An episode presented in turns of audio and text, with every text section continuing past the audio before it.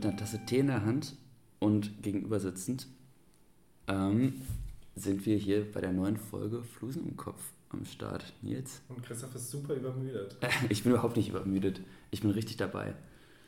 Christoph er ist zu spät gekommen, weil er verschlafen hat und ich weiß immer noch nicht, wie das funktionieren kann. Um, wir treffen uns um 12 Uhr. Ich schlafe auch eigentlich nie so lang. Also ich schlafe wirklich normalerweise nicht so lang. Aber wie sah das aus? Du lagst um 10 im Bett wach? Genau. Hast du geschrieben und dann ja, bist du wieder eingeschlafen? Dann habe ich mein Handy kurz weggelegt, weil ich mir dachte, ja, jetzt nochmal so ein kurzer Powernap. Und ich habe jetzt heute, ich, ich habe irgendwie 13, 14 Stunden geschlafen. Ein Powernap um 10 ist halt auch einfach Ja, aber genau. Ähm, jetzt sind wir hier um halb eins an einem Donnerstag, dem 22. Dezember. Es regnet es, in Frankfurt. Das ist einfach, who would have thought. Ähm, es ist so richtig klassisches Dezember-Frankfurt-Wetter. Ähm, die da oben sorgen aber auch immer dafür, dass wir grüne Weihnachten haben. Weißt du, wir hatten in Jena auch wirklich bis zum 20. Ja. oder bis zum 19. hatten wir wirklich immer Minusgrade und andauernd Schnee. Und dann zack, oh, Weihnachten kommt ja, dann wir 0 Grad und Regen. Ich glaube, in Innsbruck kommt jetzt gerade ein bisschen was runter, aber Frankfurt ist ja auch schön im Winter und deswegen. Ähm, das klang einfach nicht überzeugt. bin ähm, ich jetzt hier. Nils. Ja, wir starten mal direkt rein mit unserer Recherche, oder? Mit unserer Recherche, auf geht's. Was, hast, hast du herausgefunden? Ah, okay. Ich, ah. ich habe ich hab natürlich ganz spannende Sachen herausgefunden. ähm, ich müsste es nur Zum finden. Orca, oder? Zum Orca. Du hast mir den, den lieben, guten Orca gegeben.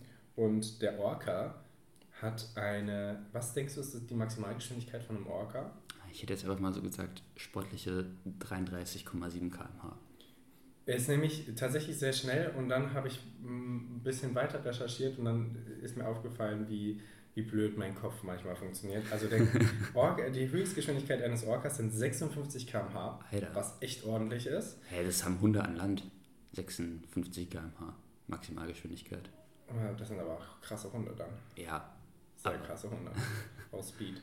Ähm, guck, und dann, dann, ich, dann, wollte ich, dann wollte ich lustig sein und habe recherchiert, wie viele Stunden äh, ein Orca bräuchte von Frankfurt nach Berlin. Das sind äh, ein bisschen über zehn Stunden. Und dann dachte ich mir, und den Gedanken fand ich besonders blöd, hm, so schnell ist der dann ja gar nicht. Wenn er zehn Stunden braucht, das lohnt sich ja gar nicht, da fahre ich lieber Regio. Ähm, also äh, ein Orca ist immer noch verdammt schnell mit 56 km/h, wenn sowas im Wasser auf dich zukommt. Also wenn ihr nach Berlin fahrt, haltet aus schon nach Nils, der auf einem Orca nach Berlin reitet. Nee, ganz sicher nicht, das dauert mir zu lang, gar keinen Bock für so. Ja, nee, 56 km/h, das fand ich, fand ich einen nice Fact. Ja, keine, keine, schlechte, keine schlechte Recherche jetzt. Ich habe von dir die äh, Farbe Ocker bekommen. Ja, die auch wirklich ähm, hat weniger Spaß gemacht als ich als der Orca. Die wirklich mehr Spannung hatte als jedes Haushaltsgummi. Ähm, und ja, ich dachte, Ocker wäre so eine moderne Farbe, weil das irgendwie momentan ja so, so in ist, irgendwie sich sein Zimmer in Ocker zu machen das oder stimmt, so Ockerkleidung ja. oder so. Aber nein, ähm, einfach schon seit der mittleren äh, Steinzeit malen die Leute ihre Wohnungen mit Ocker. Also die ältesten äh, Höhlenmalereien sind in Ockerfarbe gemacht. Ähm, und das fand ich dann doch irgendwie krass. Äh, Abbauorte für Ocker sind äh, vor allem in, Franz, äh, in Franz, Franzackenland, äh, nee, in Frankreich. Ähm, und dort wird es in so Ockersteinbrüchen abgebaut. Wahnsinn. Und deswegen hat sich auch die. Es wird gar nicht gemischt, dass es einen Farbstoff, den es so schon gibt. Genau, aber mittlerweile wird der natürlich aus Kalk und Eisen, Erz und sowas. Und natürlich. Alles wird das so künstlich angerührt, ja. ja. Und die Franzosen haben einfach so ein wahnsinnig gutes Klassifizierungssystem für ähm, Ockerabstufungen. Die haben irgendwie für so Begriffe wie gelb und rot und braun und sehr und dunkel und so für so einzelne Wörter haben die sich so Buchstaben rausgesucht und dann setzt sich aus verschiedenen, also kombiniert man diese Wörter und dann setzt sich, setzen sich daraus so Buchstabenabfolgen für bestimmte Ockerfarben zusammen. Also dann heißt zum Beispiel der lichte Ocker äh, ist dann JTCLES. Und so, das ist dann ein, ähm, ein gelber bla bla bla weiter Ocker. Ich weiß nicht, ob ich das jetzt gut erklärt habe, ist mir aber auch egal. Also es ist ein wahnsinnig kompliziertes System, um eine Farbe zu beschreiben. Von ja. Ocker und die sind, das ist ein bisschen wie so Laptop-Suche oder Waschmaschinensuche. Mir ist das letztens bei der Beamer-Suche aufgefallen. Die sind alle gleich und haben haben dann irgendwie im Namen einen Buchstaben anders Ja. und auf einmal ist das ganze Gerät vollkommen anders. das, ist, das ist so bescheuert. Das, ja. Ja. das stimmt. Dann strahlt es irgendwie nicht auf ein- 50 Hertz, sondern auf 37 Hertz und dann ist das irgendwie so was komplett anderes. Ja, genau, und kostet auch das Doppelte. Ja, nee, ähm, ja, sehr wild. Okay, ist also schon bei schöner Wohnen seit, seit Jahrtausenden ähm, der ja, Farbtrend. genau. ähm, Finde ich, find ich nice. Ähm, ja, Ocker an sich finde ich übrigens richtig kacke. Soll zwar irgendwie beruhigend sein, ich finde es aber beruhigend. nice. Ich finde es eine Die Farbe, können Farben beruhigend? Ja, okay, rot ist schon irgendwie auffühlend, aber Farben. Ja, rot ist tatsächlich auch schön, da will ich zustimmen. ähm, ja, das war's zur Recherche. Äh, dann lass mal direkt weitergehen zu unseren kurzen, ganz kurzen Nachrichten, oder? zu den aktuellen Nachrichten.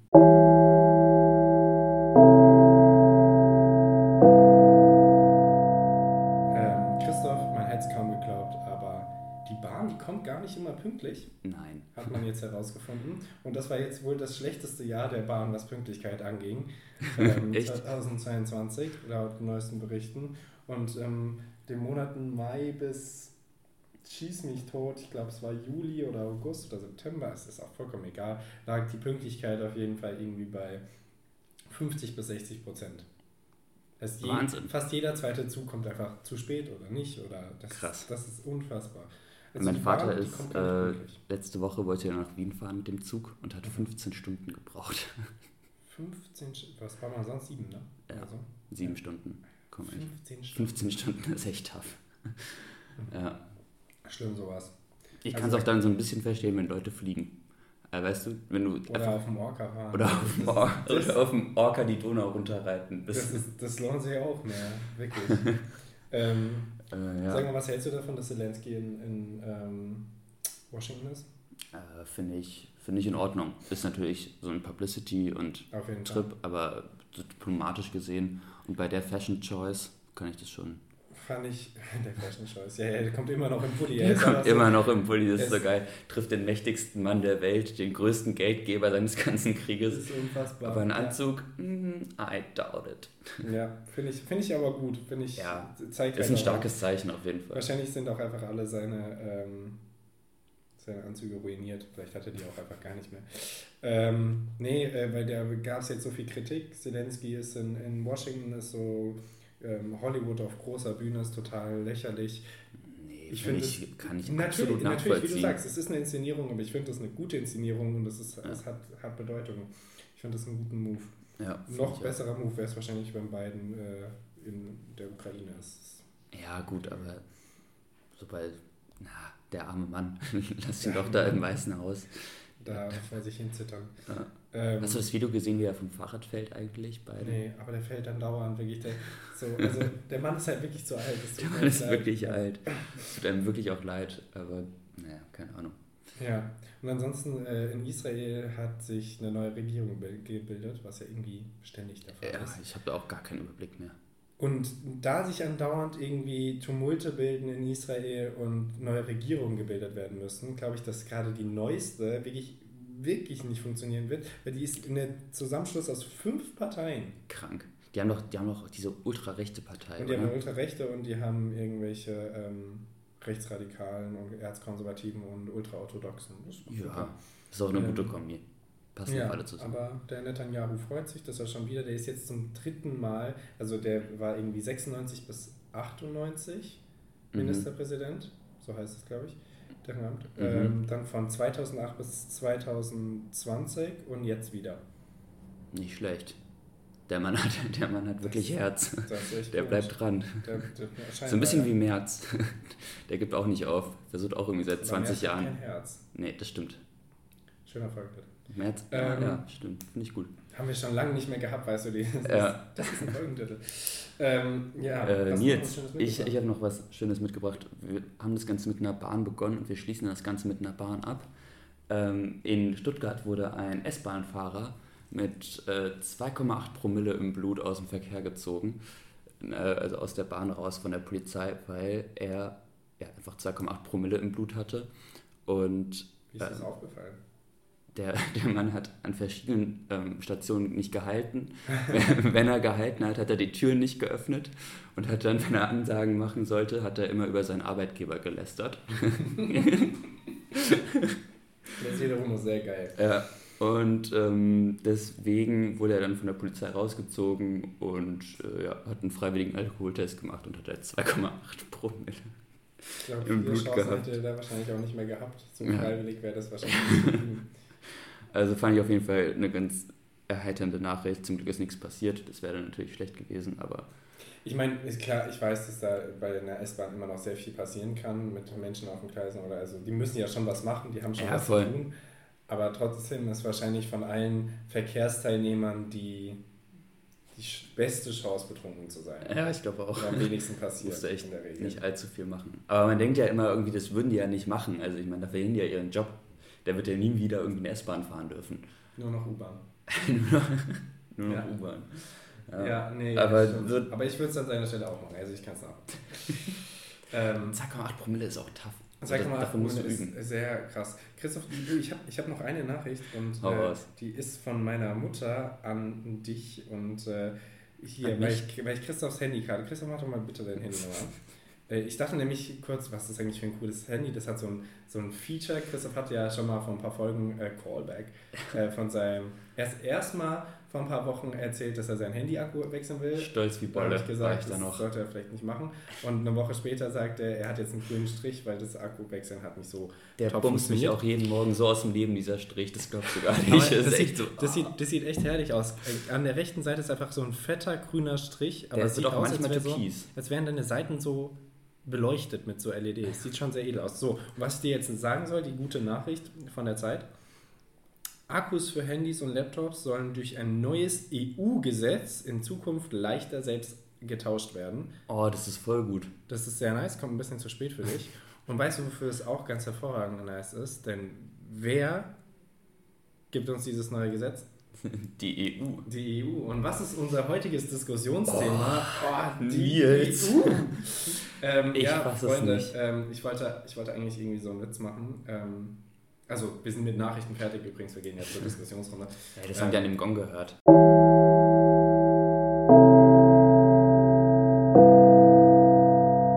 Genau. Ähm, und ich wollte eigentlich irgendwie sowas machen. Ja, wir diskutieren heute ähm, Thema, was noch nicht so viel besprochen wurde: Corona, Pro und Cons. ähm, aber da muss ich das jetzt. Pro Corona ist auch. Pro, Pro Corona gibt es, glaube ich.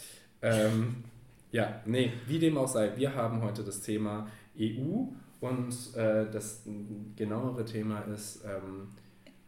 EU-Föderalismus, beziehungsweise EU-Staat. Genau, sollte sollte es einen EU-Staat geben oder nicht?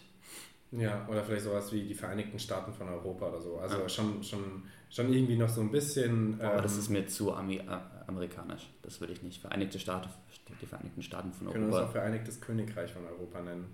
Und wir machen Xavier Naidoo zum König. Oh ja, das oh ja, das gut. klingt nach einem guten Plan. Das, das, Oder den das Papst oder so.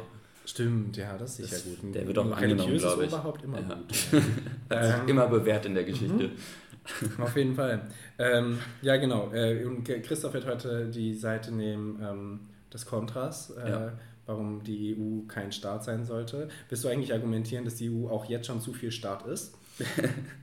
Ja, also ja, zu viel Institution auf jeden Fall. Ja, ich habe hier nämlich erstmal, ähm, falls ihr euch fragt, zwei Erklärungen mitgebracht, ähm, damit wir erstmal auf, der, auf dem gleichen Stand sind. Ähm, was, falls ihr euch das jemals gefragt habt, was unterscheidet die EU von einem Staat, Politik und Wirtschaft in der Umschrift? Mhm. Die Europäische äh, Union, EU, ist eine in der Welt einmalige Konstruktion. Sie ist ein Zusammenschluss demokratischer europäischer Staaten, die sich die Wahrung des Friedens und das Streben nach Wohlstand als oberstes Ziel gesetzt haben. Sie ist kein Staat, der an die Stelle bestehender Staaten tritt. So. Und was unterscheidet die EU von einem Staatenbund?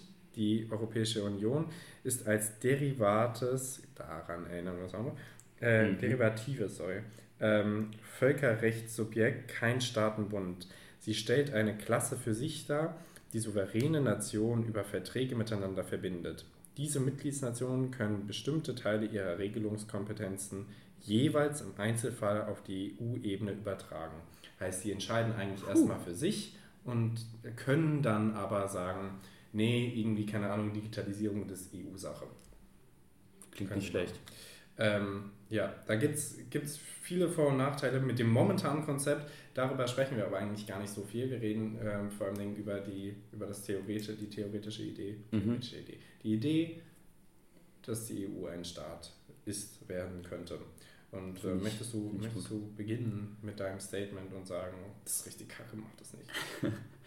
ja, ähm, also ich finde das tatsächlich gar nicht so genial. Also ich habe das Gefühl jetzt, dass wenn, also die EU besteht aus 27 Ländern. Davon haben 19 Staaten den Euro, die anderen haben alle noch eigene Währung. 28. Weil Stimmt. Bayern, Bayern ist schon noch was. Klar. Keine das Ahnung, ja. Das, äh, ich bin gestern über die bayerische Grenze gefahren und das erste Schild, was da groß steht, ist Willkommen im Freistaat Bayern. Das ist Freistaat, irritiert dich immer wieder. Thüringen ist übrigens auch Freistaat. Ja, aber die protzen aber nicht so rum, oder? Protzen die Bayern. Ja, okay, wir kommen vom Thema. Ja, also 27 EU-Staaten, äh, EU 19 davon haben den Euro, 24 Amtssprachen. Ich habe das Gefühl, wenn man das alles versucht, in einem großen, ganzen Staat und Föderalismus zusammenzufügen, dann braucht das enorm viel Geld, enorm viel Zeit und enorm viel Energie, die wir momentan bei der aktuell bestehenden EU nicht aufbringen können. Aufgrund zu vieler und zu hoher Meinungsunterschiedlichkeiten, zu viel Ungleichheit im ganzen System. Also Deutschland und Ungarn in einen Topf zu schmeißen, wirtschaftlich, politisch. In den Topf möchte ich nicht sein. also es ist ein ziemlich dreckiger Topf dann. Ähm, also ich glaube, da, da, Aber der ist es ja jetzt schon ohnehin der Topf. Der ist ja dreckig und das abspülen will ihn niemand. Also ich meine, wir sitzen ja schon mit Ungarn in einem Boot. Ich finde, ja, nee, mach erstmal mal deinen Punkt zu Ende, wenn du noch was hast. Ähm, ja, nee, ich glaube, ähm, dass diese Angleichung, also ich könnte mir perspektivisch, könnte man sich das überlegen, aber ich glaube, dafür muss erstmal diese Angleichung erfolgen also von den einzelnen Staaten. Wir haben ja momentan, Deutschland hat ja zum Beispiel einen extremen, eine extreme Arbeiterzuwanderung mhm. und das ist ja, also wir profitieren ja unglaublich von dieser EU und andere in gewissermaßen auch, aber nicht im selben Ausmaß wie Deutschland. Und ich glaube, dass wir das erstmal irgendwie hinkriegen müssen, dass man da sich ungefähr auf eine Ebene angleicht, damit wir dann überlegen können, einen Staat zu machen. Und ich glaube, dafür muss dann erstmal die aktuelle EU so halb reformiert werden um das überhaupt hinzukriegen. Das ist ja momentan ist das ja ein riesiger Verwaltungsapparat, von dem ganz viele, bei dem ganz viele Institutionen irgendwie gar keine, gar keine Macht haben oder zu viel Macht oder also das ist ja ein riesiges Verwaltungsding und ich glaube, da das muss erstmal so gestaltet, umgestaltet werden, dass man daraus dann einen Staat schaffen könnte. Also ich stimme dir auf jeden Fall zu, dass es auf jeden Fall Institu Institutionen gibt äh, bei der EU, die zu viel Macht haben und wiederum es welche gibt, die zu wenig Macht haben. Interessanterweise sind ja die demokratisch gewählten Institutionen die, die zu wenig Macht haben. Und die, die nicht, die, die zu viel haben, ja. Ähm, das müsste auf jeden Fall geändert werden. Ob man jetzt die Länder angleicht äh, oder sich angleichen lässt, was ja dann nochmal länger dauert, ich weiß nicht, ob das der richtige Move ist. Ich sage jetzt nicht, dass die Wiedervereinigung äh, Deutschlands ähm, eine Bilderbuch-Wiedervereinigung war. Aber sie war dennoch irgendwie sehr positiv und man hat auch nicht gewartet, bis sich äh, die DDR bzw. die neuen Bundesländer äh, an, die, an den Westen das anpassen stimmt. oder mhm. andersrum. Und äh, auch hier in Deutschland haben wir ja äh, klar dieses, diesen, ist, äh, versucht, man versucht es ja jetzt zu ändern, aber man hat trotzdem am Anfang der 90er und auch der Nullerjahre gesehen, dass die Menschen vor allem erstmal in den Westen gegangen sind, zum Studieren, zum Arbeiten, weil man halt mehr Geld verdient, was man bis heute auch tut. Aber das waren ja zwei Länder, die die gleiche Sprache haben und die irgendwie, was waren das, 30 Jahre getrennt waren und schon eine gemeinsame Vergangenheit haben, hatten, Deutschland. Und also ja. die BDR und die DDR, BRD und DDR, oh mein Gott. Die Geschichte war natürlich, die Geschichte war natürlich länger, aber ich meine, auch als EU haben wir äh, mit den gemeinsamen Staaten eine gemeinsame Geschichte. Also wenn Geschichte der einzige... Der Kriegs durchzogen. Ja, komm, wir haben, wir, haben, wir haben uns mal ein bisschen rumgestritten und haben uns, haben uns wieder versöhnen können. Also ich, ich finde das, find das gut, weil vor allem die, die, die Ziele der Europäischen Union sollen ja sein Förderung des Friedens, was wir ja irgendwie sogar hinbekommen mit dem momentanen Konzept. Mhm. Ähm, wir haben seit dem Jugoslawienkrieg keinen Krieg mehr auf europäischem Boden, abgesehen von Ukraine, was wir mal der, an der Stelle ausblenden wollen. Das war es. Ist das überhaupt Krieg? Ähm, Nein, aber ist das, ist das nicht irgendwie eine Spezialoperation? ähm, ja, nein, es ist, der, es ist der, äh, der, der Frieden, die europäischen Werte und das Wohlergehen der Bürger soll, ähm, soll gestärkt werden. Äh, Freiheit, Sicherheit, Rechtsstaatlichkeit ähm, stehen da ganz vorne im Raum und es ist die, dieser, dieses Leben ohne Binnengrenzen, was die EU zum größten Binnenmarkt der Welt macht, mhm. ist, schon, ist schon irre. Und ich denke, wenn man da diese, diese Grenzen noch mehr fallen lässt, dass man zum Beispiel wirklich wie die Staaten Amerikas ähm, wirklich ein Land ist, aber dann halt noch einzelne Staaten, also dass man schon noch ein bisschen Souveränität hat, aber deutlich weniger als jetzt, würde, glaube ich, kann ich natürlich absolut nicht sagen, aber denke ich, würde die Wirtschaft so fördern, dass man auf jeden Fall auch Geld hätte, um die ganzen Institutionen ähm, und die, den, den ganzen Verwaltungsapparat irgendwie so zu unterstützen, ja. dass wir das hinbekommen. Der, aber ich finde, also interessanterweise finde ich, dass die EZB somit das die einzige, äh, die einzige Institution ist, von der man regelmäßig was hört und von die Gefühl, also die ja auch wirklich eine Macht besitzt. Also ja, die Europäische ähm, Union kann oder die ähm, politischen Institu äh, Institutionen da können natürlich mit Verboten oder mit Sanktionen irgendwie handeln, aber wenn die EZB ihren Leitzins erhöht zum Beispiel, dann hat die eine Macht, also dann hat die eine Macht, dann hat, die, hat das Auswirkungen auf den Euro. Mhm. Und ähm, deswegen, also wirtschaftlich ist die Europäische Union momentan eigentlich so mit am, am, am mächtigsten. Also da kann die am meisten irgendwie dran rumregeln, die Christine Lagarde. Und ich glaube, dass wir da uns eher auf die politischen Sachen fokussieren müssten, wenn da ähm, irgendwas passieren soll. Müssten wir sicher. Also die EZB sollte nicht noch mehr zu sagen haben, als sie es ohnehin schon hat. Dass sie viel Macht hat und Aussagekraft, ist natürlich logisch. Also so bescheuert ist, ne, es klingt nicht mal bescheuert, wer das Geld halt regiert, regiert und die regieren halt quasi das Geld. Ja. Das ist sehr verständlich und es ist auch sehr verständlich, dass wir dann alle da hingucken. Gut, wir als Frankfurter gucken vielleicht noch einmal mehr hin. Mhm. Ähm, ist auch ein schönes Gebäude. Weil wir die auch hin und wieder mit dem Rad vorbeifahren sehen. Die, die Tusse, ich kann es wirklich nicht leiden. Ähm, Dieses Fake-Gebräunte, das finde ich so schlimm. Oder ist das überhaupt Fake? Ich weiß es gar nicht. Sieht die immer so aus? Ist die einfach schmutzig? Ähm, oh Gott, oh Gott. Ähm, Nee, es, ist, es, es, gibt ja, es gibt ja schon viele, viele Gründe, die man hört, die dagegen sprechen. Ne? Ähm, also alle Länder müssten sich dann irgendwie auf Gesetze einigen und die dann auch halten. Genau. Das ist ja zum Beispiel einer der Punkte, die du meinst mit anpassen. Ich denke aber, dass gerade das, vor allem wenn man es an irgendwie einem Maßstab wie Frankreich oder Deutschland nimmt, sehr arrogant, ähm, dass das viel fördern würde. Ich also sehe was, seh, was in Ungarn los ist, ich sehe, was in Polen los ist und denke mir, dass wirklich die, die, die Menschenrechte deutlich besser äh, unterstützt werden würden, wenn, wenn wir äh, europäische Gesetze hätten, die wir ja.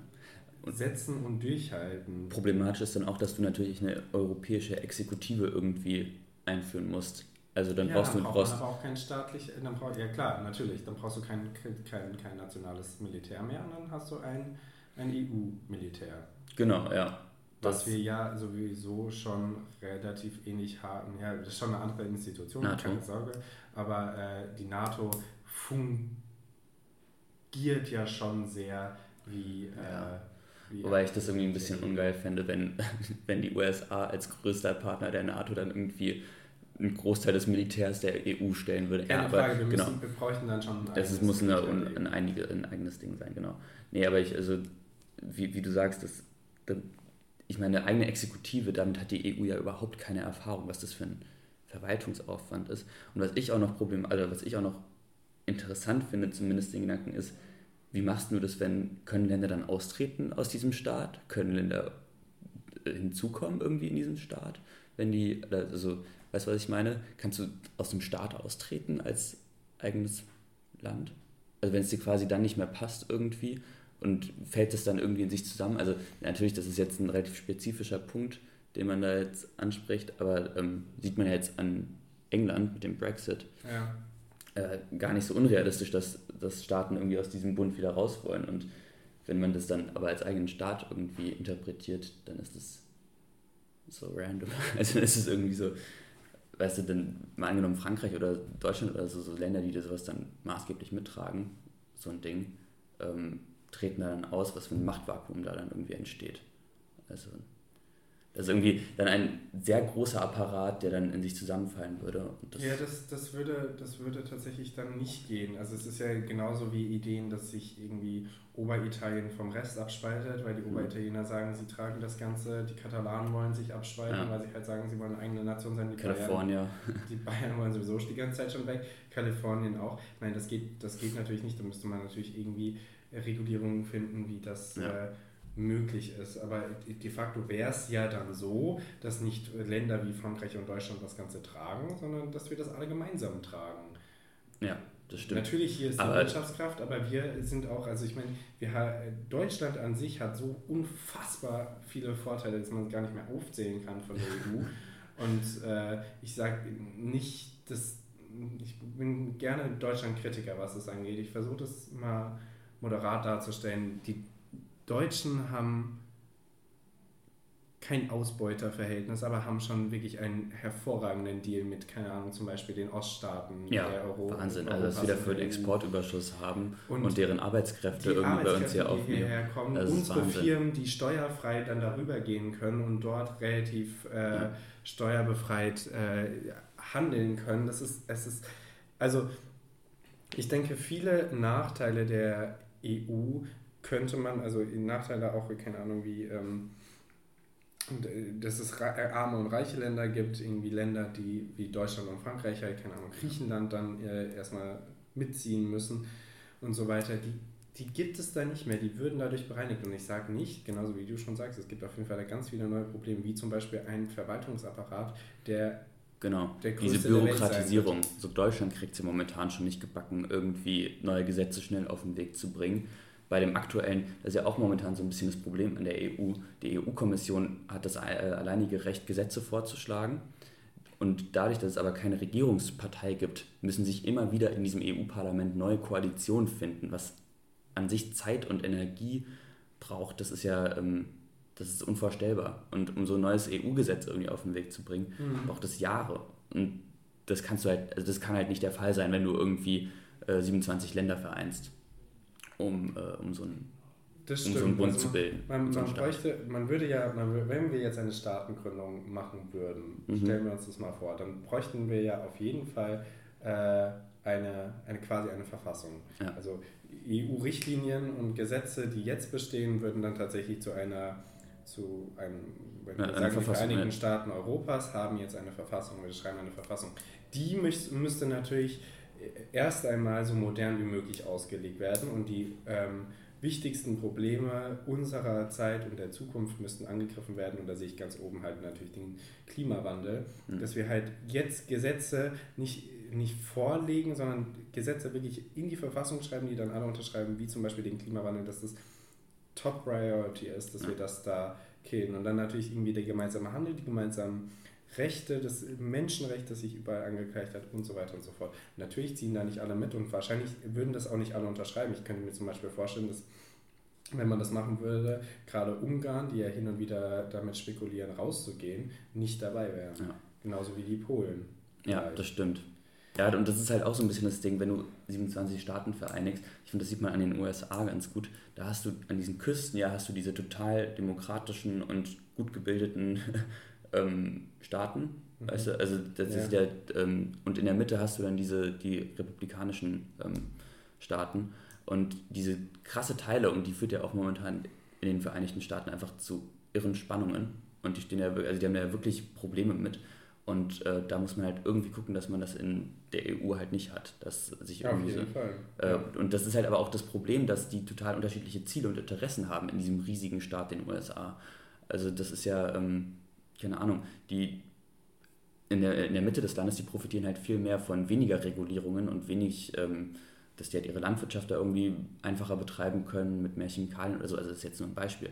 Aber dadurch, dass die so wahnsinnig unterschiedliche Interessen haben, diese Bevölkerungsgruppen, ja. ähm, was halt hier auch gut der Fall sein könnte. Also ich meine, ähm, Dänemark oder so haben ja andere Interessen als, als Ungarn. Die sind ja schon einfach, glaube ich, also ich will die das jetzt nicht verallgemeinern, aber ich würde einfach mal behaupten, Dänemark ist schon ein Tick fortschrittlicher als ähm, Ungarn.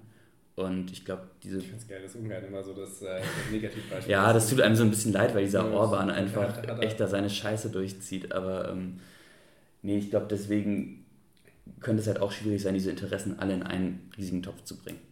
Ja, ja, ich verstehe ich. Und also, als ich, als Christoph und ich uns dafür entschieden haben, welche ähm, Seite nimmt, ich habe halt meistens das Problem, wenn ich die Kontraseite hätte, wäre das mein, mein Punkt gewesen, dass mir die. Äh ich habe meinen Diskussionspartner schon so weit, dass ich ihn für mich argumentieren lasse. Ja, nee, tatsächlich hätte ich am meisten Angst, dass auf einmal ein, ein, ein, ein Riesenland da ist, was super mächtig ist. Weil die EU ist natürlich, hat schon irgendwie Macht und ist, ist ein, ein, ein, ein, ein mächtiges Konzept von, von Staaten.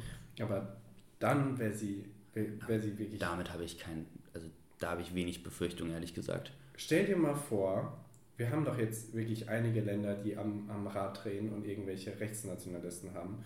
Wir haben in Deutschland irgendwie, keine Ahnung, mhm. 13 bis 20 Prozent, je nach Bundesland, mhm. äh, an, an irgendwelchen rechten Spackos. Haben das in Frankreich, die fast die Wahl gewonnen hätten. Mhm. Wir haben jetzt in Italien, wo sie die Wahl gewonnen hätten. Stell dir mal vor, wir sind ja die Normalen, scheinbar noch in Deutschland, aber die anderen drehen so am Rad, dass wir auf einmal wirklich irgendwie einen Rechtspopulisten da oben haben. Nationalist können sie dann natürlich nicht sein und die mhm. Rechtsnationalisten sind auch gar nicht die, die für, für Europa und die EU sind, meistens. Aber stell dir mal vor, wir hätten da so ein rechtes Arschloch oben, die, die dann sagen, das weiße Europa ist ähm, das ja, eine und alles. Sehr das ist jetzt eine sehr extreme, aber ja, es ist ja nicht so weit hergeholt. Überall sind sie irgendwie die zweitstärkste Partei oder die stärkste Partei. Ja. Die, die, die, die, die Rechten haben einfach jetzt in, in, in Israel ja auch gerade, hat jetzt nicht so viel mit EU zu tun, aber ich sage nur, es ist, der Rechtsruck findet ja überall gerade statt und ich hätte wirklich Angst, dass auf einmal äh, die, die mächtigste, einer der mächtigsten Personen der Welt dann irgendwie Präsident, Präsidentin ja. der EU so viel Macht hat. Ich finde es, muss ich ehrlich sagen, andersrum beängstigend. Ich finde den Gedanken total beängstigend, dass man die USA als Supermacht hat und China momentan als Supermacht. Das ist ja wirklich, das ist ja im Prinzip das neue Machtgefüge und dass Europa da einfach so wahnsinnig drin untergeht, weil die einfach so total, also weil das einfach ein ja. Zusammenschluss von 27 einzelnen Staaten ist und Jetzt. deswegen eigentlich so ein, so ein großes, so ein großer Staat gar nicht so ungeil wäre. Christoph, ich finde es geil. Zehn Minuten Diskussion und wir sind auf einmal auf unterschiedlichen Seiten, äh, wo wir begonnen haben. Ähm, ja. Okay, wir, da wir es auch ähm, demnächst ab, abrappen müssen. Abrappen. Ähm, ja, habe ich geklaut ja. von Tommy. Ähm, es, es, es gibt auf jeden Fall momentan wahnsinnig viele Vorteile, in, in der EU zu sein und es sollte auch weiterhin bestehen. Ja. Und es gibt Riesenprobleme, die sich durch, wie wir schon gesagt haben, dieses bürokratische äh, Gefutzel da von der EU einfach nicht schnell genug lösen werden. Ja. Und was man sich halt nicht erlauben kann und was, weswegen mich das auch so aufgeregt hat, ist, dass dann halt so Leute wie diese Vizepräsidentin ähm, Kaili oder ja. Kali, dass die, also das, das kann einfach nicht sein, dass wir uns da irgendwie auf so ein hohes Podest stellen und dann kommen solche Leute und machen uns dieses total coole Konzept eigentlich kaputt. Ja. Äh, das ähm, darf nicht passieren und da muss auch deswegen mehr darauf geachtet werden, dass, sowas, dass es für sowas keinen Spielraum gibt. Und ja, jetzt hast du noch also irgendwelche. Korruption wäre nicht gut. Ko ja. Korruption erstmal ja. theoretisch nicht gut, da, finde ich. Da, darauf können wir uns einigen. Ja, nee, klar, aber äh, ich denke, es ist, es ist wahnsinnig kompliziert. Man hat es auch wirklich selten, ähm, dass man halt so einen neuen Staat wirklich ja. Quasi bildet. Ja, vor allem ähm, heutzutage noch. Ja, also momentan brechen eher Staaten auseinander, als dass sie irgendwie ja. zu, sich zusammenschließen. Ähm, und da, da wird auf jeden Fall viel Arbeit reingehen, aber ich glaube, man könnte wirklich, wirklich sehr viele Probleme mit genügend Geld und Überlegungen, zwei Sachen, an denen es wahrscheinlich haken wird, könnte man aber tatsächlich die, die meisten Probleme, die die EU jetzt hat, lösen. Ja, ich glaube ich glaub, bedeutend mehr Überlegung als Geld. Ich glaube, Geld glaub ist auch, wirklich, ja. wirklich ja. genug da momentan. Die Leute müssen ihren Arsch hochkriegen und mal darauf und mal so ein bisschen altruistischer sein, gucken, dass ihre Macht, also dass ihnen ihre Position weniger wert ist als irgendwie das Gesamtwohl der EU, was ja eigentlich als Abgeordneter der EU oder als ja, Mitarbeiter dort oder wie auch immer, was ja eigentlich selbstverständlich sein sollte. Aber mhm. Ja. Also keine Ahnung, wie diese Leute es immer wieder schaffen, in solche Positionen zu kommen, die dann korrupt sind oder so. Keine Ahnung. Also, ja. ja. Ja, auf jeden Fall. Ja, äh, ich hoffe, äh, das hat euch, ihr konntet irgendwie folgen bei einer ähm, etwas schwierigeren äh, Diskussion, da Pro und Contra zu sehen, weil es halt auch einfach ein riesiges, komplexes Ein riesiges Thema, Thema. Also eigentlich hätten wir noch mal 15 Minuten die EU erklären müssen. Und ja, so. wahrscheinlich. Ähm, das setzen wir voraus bei uns. tollen Hörer. Wir haben ja keine hohen Ansprüche, ne? aber. Ja, aber ihr müsst uns schon kennen und verstehen. Ja. Ähm, Christoph, wollen wir uns irgendwie noch Recherchewörter geben für nächste Woche? Ah, jetzt. Ähm, wollen wir nicht. Nee, wollen wir nicht. Ich dachte, ich gebe dir noch ein letztes Mal etwas Weihnachtliches, da äh, Echt? das ja jetzt die Vorweihnachtsfolge ist. Und äh, gebe dir das Räuchermännchen. Das Räuchermännchen? Kennst du das? Ja. Diesen, diesen kleinen. Ja. ja, ja okay. Jetzt, du kriegst von mir den Sündenbock. Den Sünden. Oh, das ist nice. Ja. Was soll ich sagen? nee. Du bist mein Sündenbock. du bist auch ein schöner Folgentitel. Du bist mein Sündenbock. Du bist mein Sündenbock, ja. ähm, ja, ja. Äh, Freunde, wir wünschen euch äh, ganz, ganz wundervolle Feiertage. Ja, genießt es, verbringt die Zeit mit eurer Familie. Oder Mord ist keine Lösung. Ähm, in den meisten Fällen. In den meisten Fällen. Ich sage das nur, weil wirklich, äh, ich habe mit einigen Freunden gesprochen und wirklich einige waren so, ach, ich will nicht nach Hause. ähm, ach ja. Wir natürlich nicht. Wir freuen uns hier zu sein. Ähm, genau. Spaß, nein. Ähm, wir wünschen euch wunderschöne Feiertage und ihr hört uns äh, am Dienstag wieder. Wir sind ja Hardcore, machen keine Pause. Ja. Dienstag ist der 27. Wir kennen keine Feiertage. Ähm, nee, verstehen wir nicht. Wir wissen nicht, wie das funktioniert. Haben wir eigentlich. Äh, nee, okay. Ich dachte irgendwie so am, am, an Silvester oder so müssten wir eine Aufnahme machen. Nee, das wäre unangenehm. Das wäre sehr unangenehm. Ja, nee, genau. Ihr hört uns am Dienstag wieder. Ähm, bis dahin kommt gut über die Feiertage. Äh, lasst mal das Handy beiseite, lest was, sprecht mit der Familie. Guckt Filme. Guckt Filme und, und trinkt eine Menge Alkohol, raucht. Esst hilft. gut. Macht, was ihr wollt, ja. Es, es, es, es sind die Tage der Völlerei, nutzt sie gut. ja, bis dahin. Bis dann. Ciao, ciao. Tschüss.